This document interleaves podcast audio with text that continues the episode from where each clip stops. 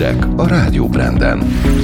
Kampány indul a koronavakcina regisztrációjával kapcsolatban. Továbbra is ingyenes lesz a parkolás. Veszélyes zapejhet vettek le a boltok polcairól. Üdvözlöm Önöket, Varga Zalán vagyok. Rádió Brand. Összeköt minket. A nagyvilág hírei első kézből, hitelesen. A legfontosabb információk. Itt a Rádió Branden. Tájékoztató kampányt indít a kormány a koronavírus elleni oltás regisztrációjával kapcsolatban. A kisfilmekben Györfi Pál ismerteti a legfontosabb tudnivalókat. Azok, akik regisztrálnak, elsők között értesülhetnek a legújabb információkról, és arról, hogy mikor lesz az oltás, ami önkéntes és ingyenes. Erre hívta fel a figyelmet a miniszterelnöki kabinetiroda parlamenti államtitkára. Dömötör Csaba hangsúlyozta, a sorrendet a veszélyeztetettség mértéke határozza meg. A vakcinainfo.gov.hu oldalon továbbra is lehet regisztrálni. Meghosszabbította a kormány az ingyenes parkolást. A magyar közlönyben megjelent rendelet szerint január 11-ig az ország teljes területén díjtalan marad a parkolás. Ugyancsak egy hónappal meghosszabbodik a digitális oktatásra átállt diákok és oktatók ingyenes internet szolgáltatása. A kedvezményt a januári számlákban írják majd jóvá a szolgáltatók.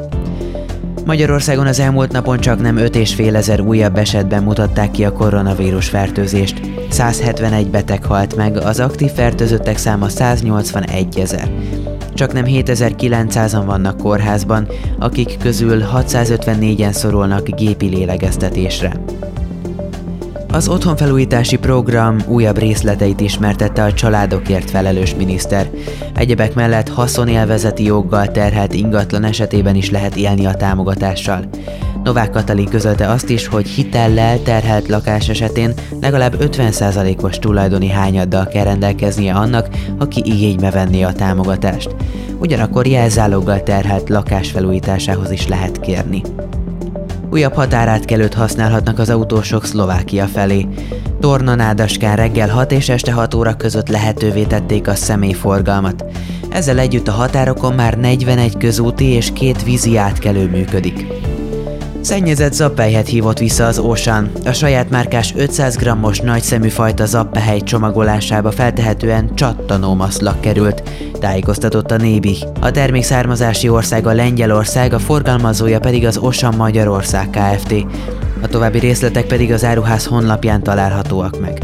A visszahívott zappehely árát blokk nélkül is visszaadják.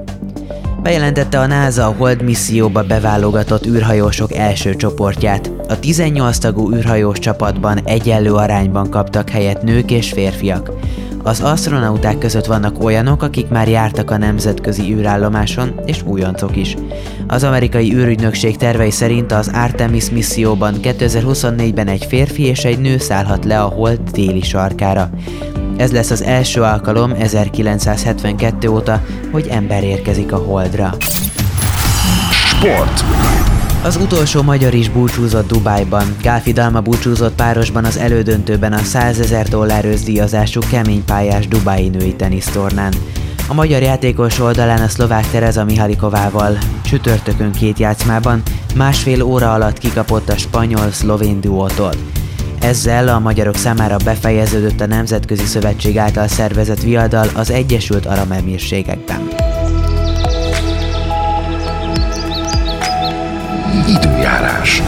Az időjárás támogatója a Trendhim. Ékszerek és kiegészítők férfiaknak. Trendhim.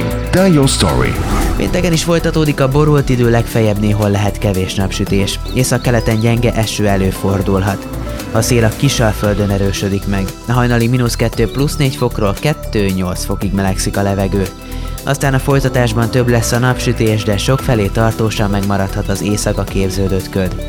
A szerkesztőt Varga Zalánt és a Rádió Brand híreit hallották. Rádió Brand.